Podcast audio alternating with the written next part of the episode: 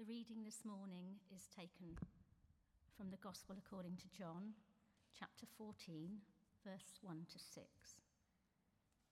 Jesus is speaking to his disciples and speaking to us here today. Do not let your hearts be troubled. You believe in God, believe also in me. My Father's house has many rooms. If that were not so, would I have told you that I am going there to prepare a place for you? And if I go and prepare a place for you, I will come back and take you to be with me, that you also may be where I am. You know the place where I am going. You know the way to the place where I am going. Thomas said to him, Lord, we don't know where you are going, so how can we know the way?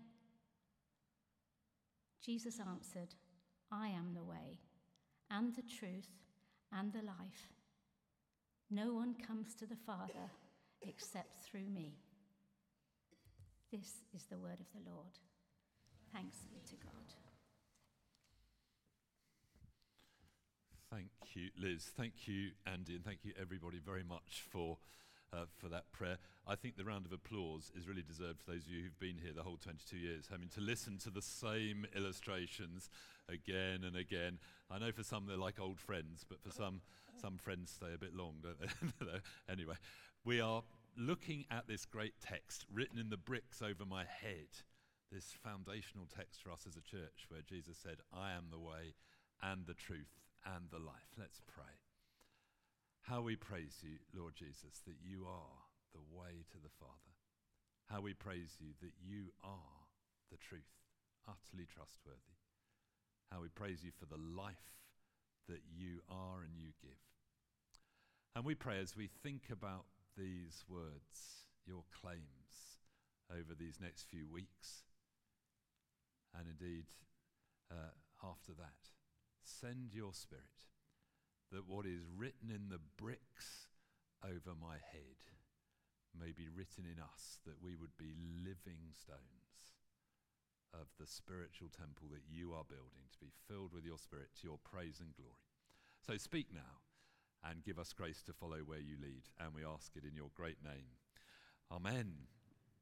Well, it has been a profound week, hasn't it? As Graham was praying, I thought, goodness me, there was a new prime minister. We've all kind of almost forgotten that over uh, with the death of the Queen. Extraordinary events this week.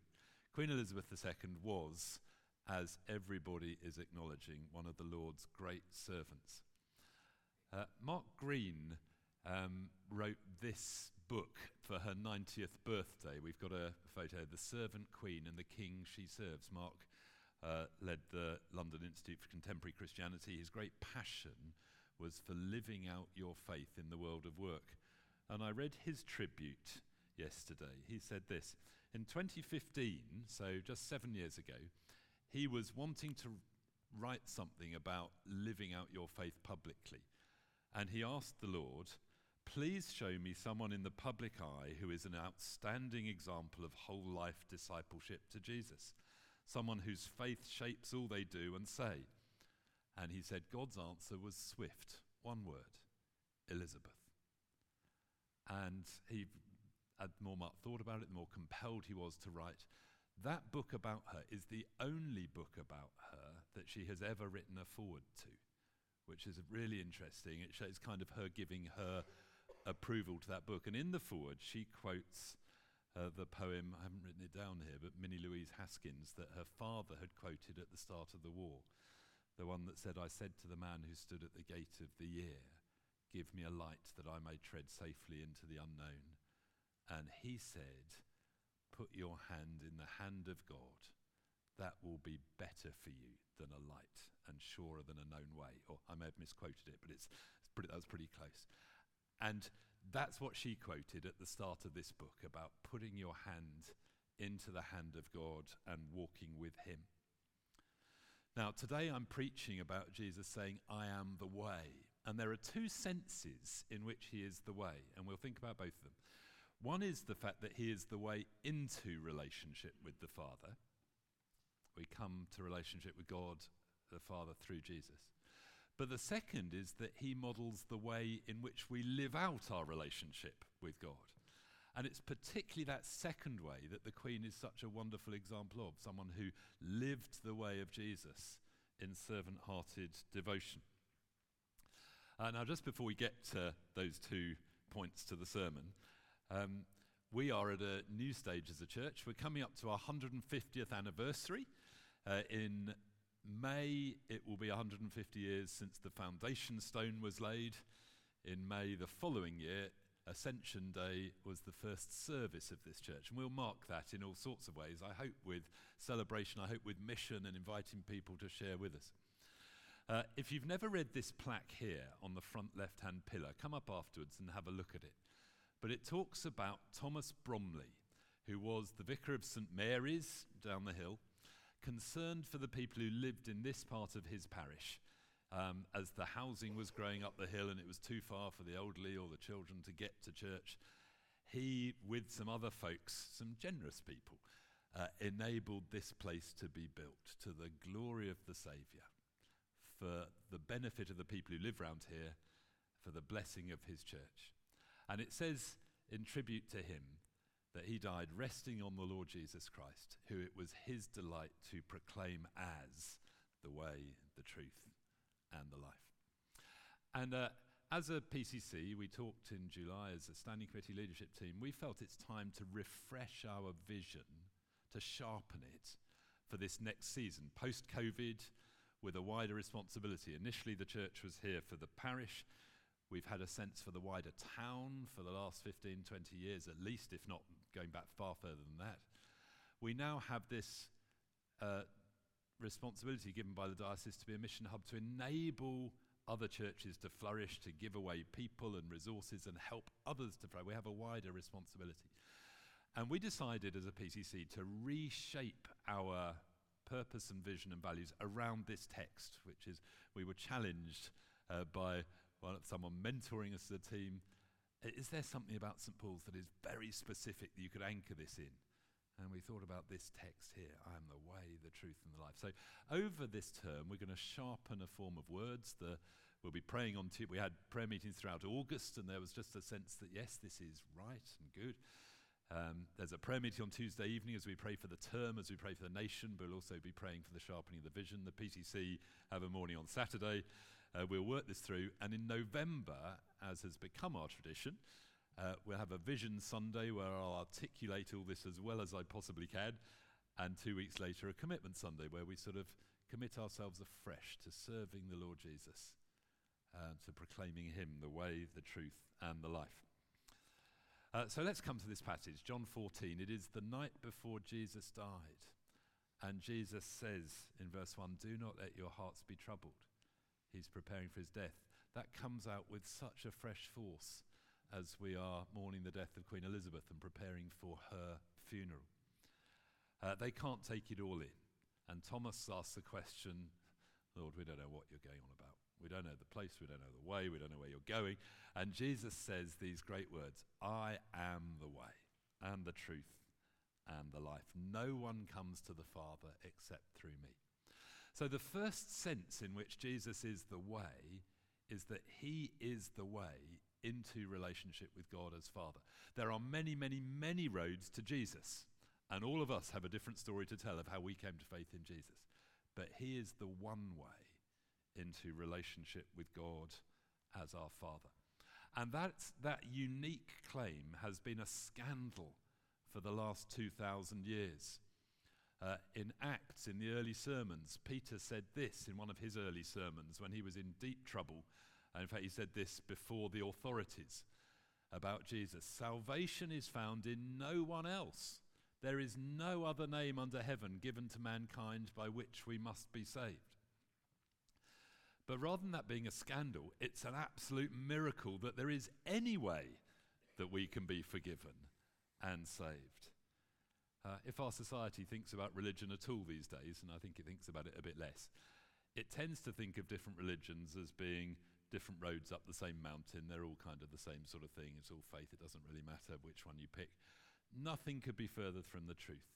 Every religion has significant differences. We believe in one God, a God who is Trinity, an eternal relationship of love. Islam believes in one God, but the God is neither loving nor holy, just there and decides. But very different picture. Some religions have multiple gods. Buddhism has no God. They cannot possibly all be the same.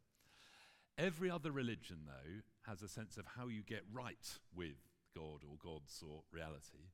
And every other religion, it is a form of earning it. If you do this, you get there. Jesus says, however hard you try, God is holy and we are sinful and we cannot be good enough. We're not.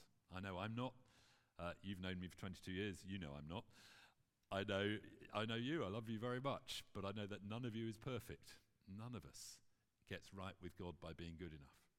But the glory of the Christian faith is that Jesus provides a way of salvation for us to be forgiven, for us to be put right with God. So we come into relationship with God not because we deserve it, but by grace. It is so wonderful. Nobody is so good that they don't need to be forgiven. Nobody is so bad that they can't be forgiven if they come to Jesus. God is holy, and you can't just walk into his presence unforgiven any more than you can look at the sun on a bright day. It would blind you. God would burn us up. All have sinned and fall short of the glory of God. And Jesus is the way to the Father, the only way to the Father, because he is the only one that has dealt with our sin. And so at the start of the passage that Liz read for us, John 14, 1 and 2, Jesus said this. We got verse 1 and 2 there. No, not that one. Um, bit before that. Uh, uh, John, we got John 14, 1 and 2. There we go. Do not let your hearts be troubled. You believe in God, believe also in me. My Father's house has many rooms. If that were not so, would I have told you that I'm going to prepare a place for you? Jesus is not only bringing us into relationship with God now, but for all eternity. He's getting them to look the other side of death, that glorious eternity that Queen Elizabeth has now entered into, um, seeing her king face to face. And Jesus doesn't say, I'm going to get the place ready in the sense that you might, if you've got friends coming back, I'm going back to tidy up a bit so it looks all right for you. He's going to prepare a way so you can get there. There's this enormous chasm between where we were and God that we could not cross. And by his death on the cross, by winning forgiveness, Jesus makes a way that we can follow. Uh, Andy was talking about the Alpha course. If you are not yet a Christian or not sure, or you're a bit wobbly about your Christian foundations, do please uh, come and do the Alpha course with us. If you live elsewhere, sign up somewhere near you. If you can't make Wednesday nights, let us know because we may well be able to do something in a home another night or online. We, it's just a great way to explore what Jesus said. On the Alpha course, we tell this story of what Jesus did. It's a story that comes from the Second World War, where there were so many stories of heroic sacrifice, and many of you will know this story well. And for some of us, this has been a significant story in our own understanding what Jesus did. It comes from Auschwitz, that terrible concentration camp, where if anybody tried to escape, 10 people were killed as punishment to deter. And one day the sirens sounded, I think it was in June, um, and a hot day, and someone had tried to escape. They'd been shot trying to escape, and everybody in the camp had to come and stand there all day in the hot sun.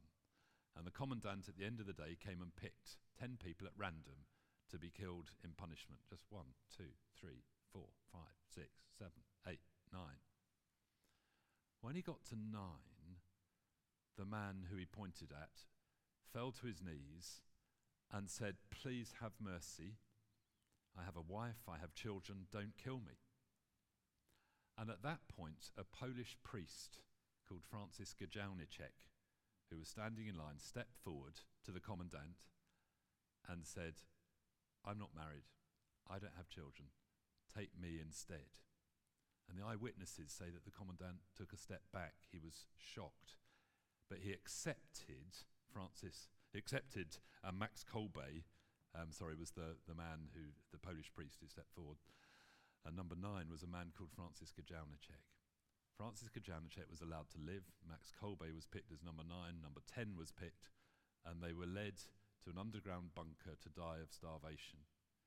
Um, Francis Gajowniczek, uh, Max Kolbe, the Polish priest, led them in singing hymns, in prayer. He was the last to die, and the eyewitnesses talk of a profound change throughout the camp.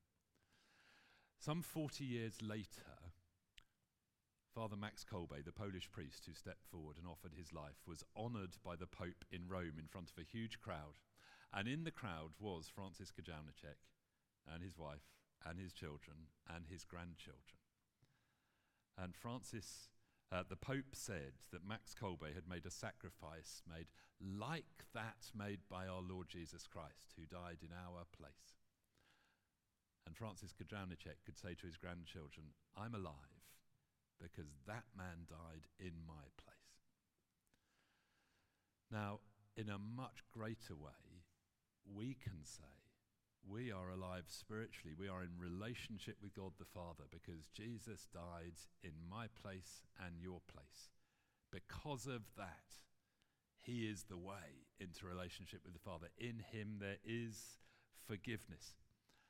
Uh, and He is the way. It's putting our trust in Him. Now, if all this is news to you and you're trying to get your head around it, do come on the Alpha course, do ask questions. It's the most wonderful truth.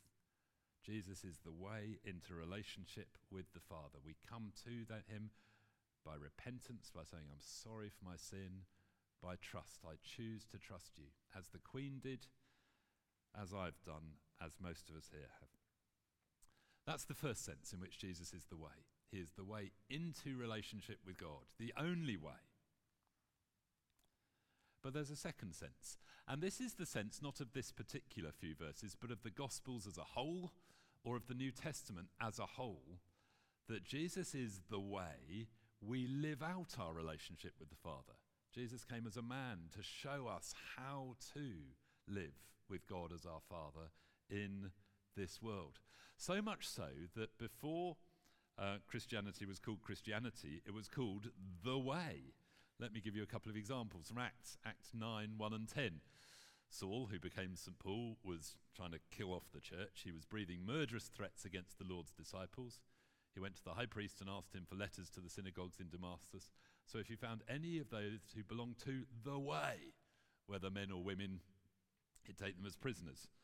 Or a couple of other examples from Acts 19. Uh, Paul, who's now converted and preaching for, for, Jesus, entered the synagogue, spoke boldly there for three months, arguing persuasively about the kingdom of God. But some of them became obstinate. They refused to believe and publicly maligned the way. Or I think we've got one more reference. Have we've got um, one more verse 23. About that time there arose a great disturbance about the way. That was, that was what Christianity was called, the way. Jesus is the way we live things out. We try and follow his way. And all the way through the Psalms, it talks about walking in God's ways. Now, the trouble with Christianity in the West is that we have tried to do Jesus' truth, but we've tried to do it in the Western way rather than in Jesus' way. We are too concerned about success and goals, and Jesus' way is much simpler. It's more profound. And I think in this post Christendom era, we're beginning to rediscover the power of Jesus' way. We need to do his truth in his way. He says, Take my yoke upon you, learn from me, and you'll find rest for your souls that way. But we tend to do his truth in the Western way. And um, I'm as guilty of that as anybody else. And and there are some of the ways we do church here at St. Paul's that are probably far more to do with Western civilization than they are to do with Jesus' way. We want to be better at living out Jesus' truth his way, and then I think we'll experience more of his life. Uh, I think that's one of the reasons we haven't been as great as a church in the West at communicating the good news of Jesus. Because actually, our lives look so similar to those of the people around us in so many ways. It doesn't look that different. Now, part of that is to do with Christendom. When uh, this country and other countries became more Christian, obviously more people lived by Christian values, so Christians were slightly less distinctive. As our world loses its grip on Jesus and becomes more godless, we will stand out the more.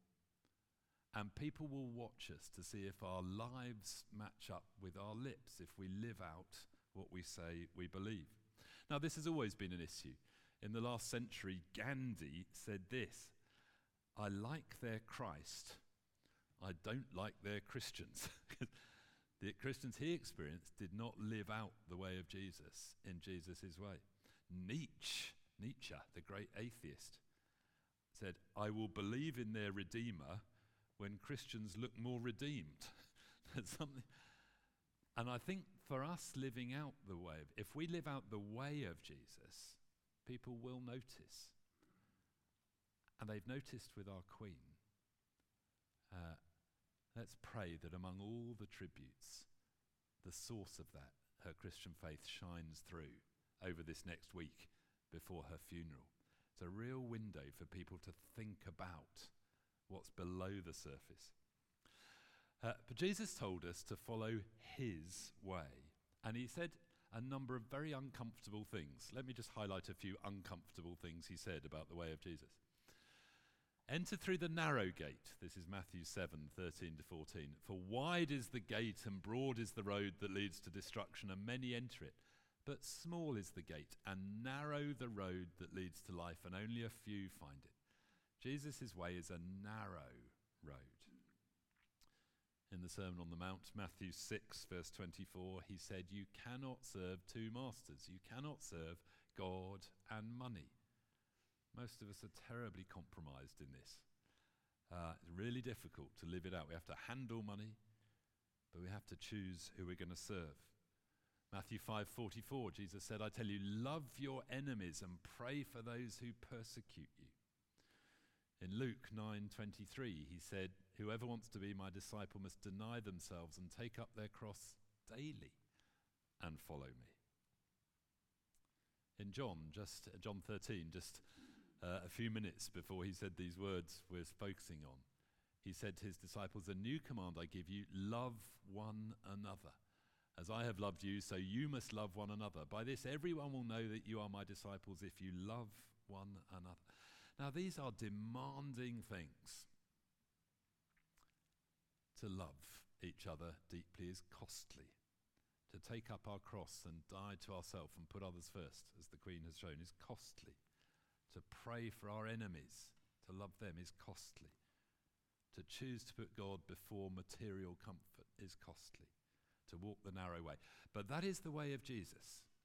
And we need to do His truth His way, not the Western way which is very different.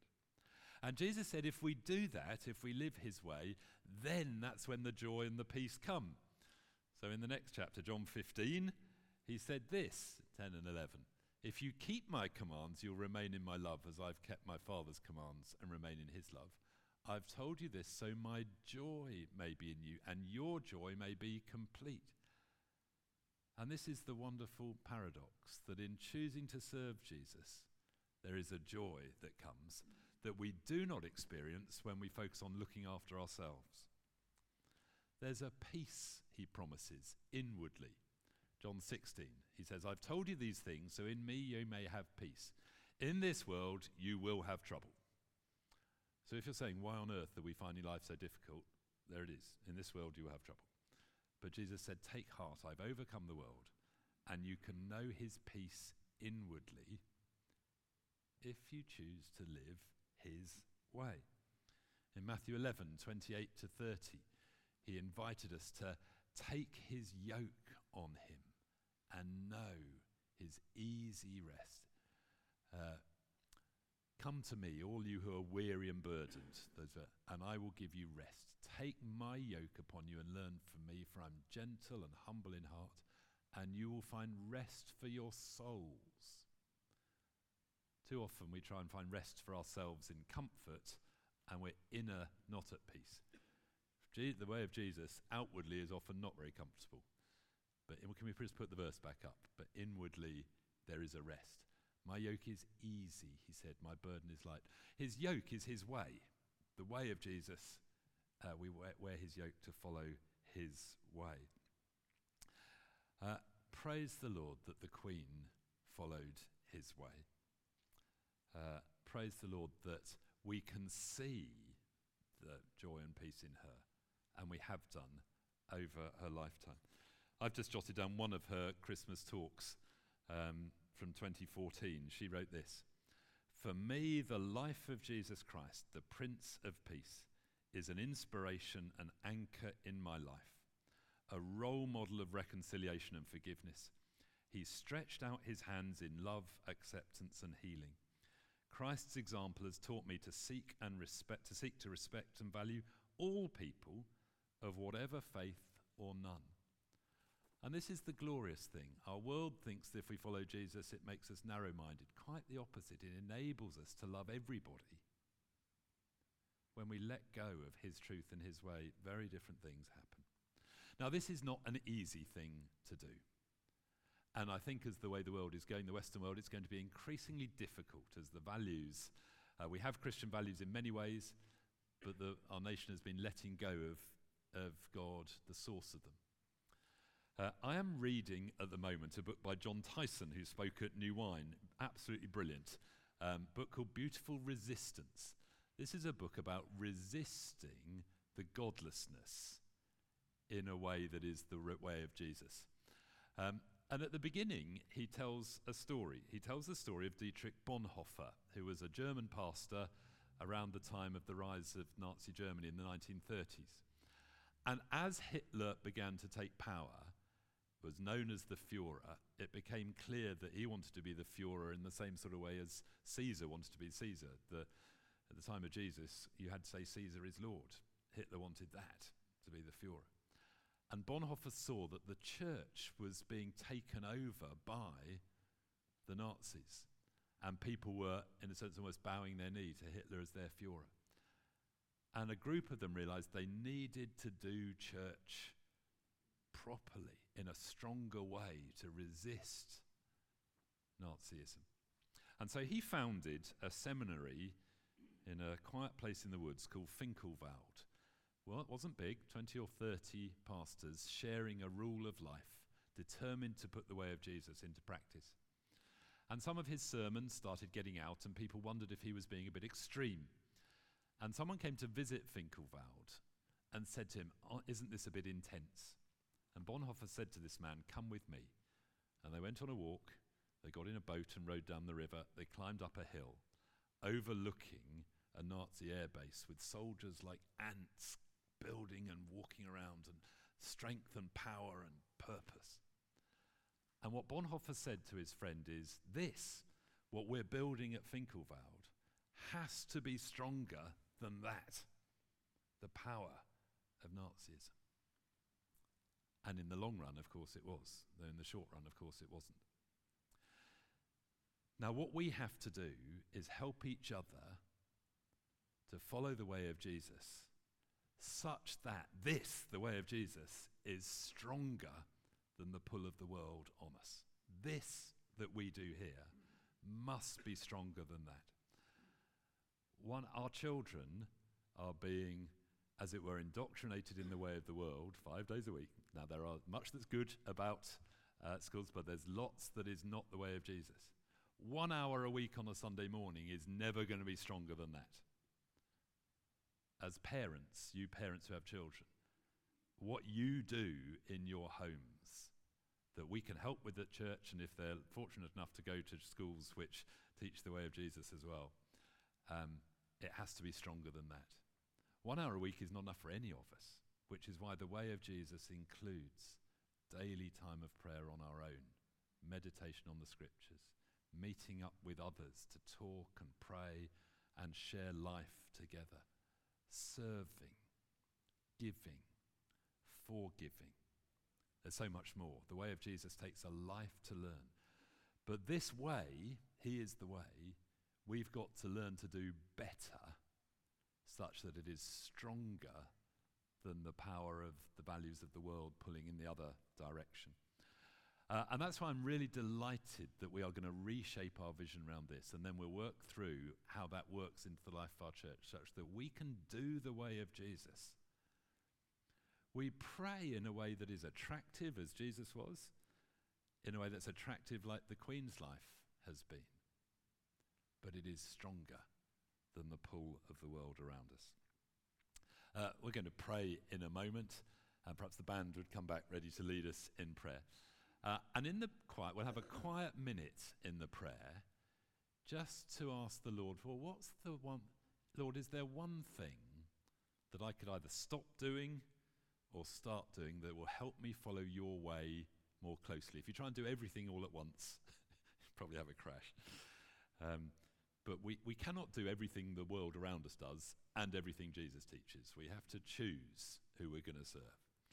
And we have to let go of some of the things perfectly good things in the world around in order to follow the way of Jesus, such that this is stronger than that. Would you stand? And I'll lead us in prayer. Lord Jesus Christ, we bow before you the way, the truth, and the life.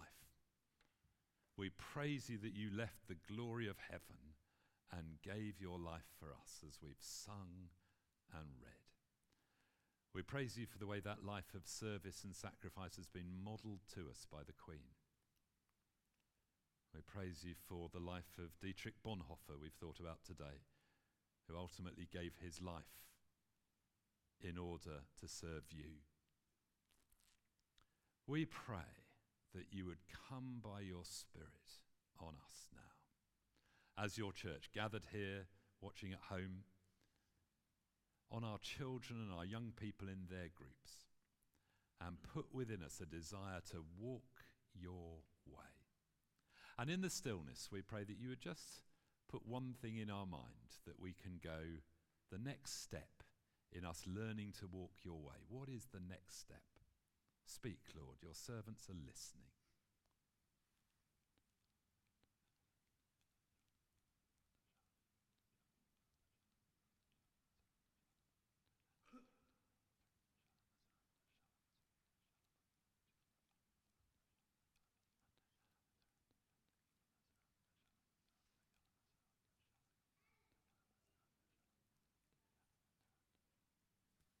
Some who are not sure about the truth of all this, perhaps it's doing the Alpha course.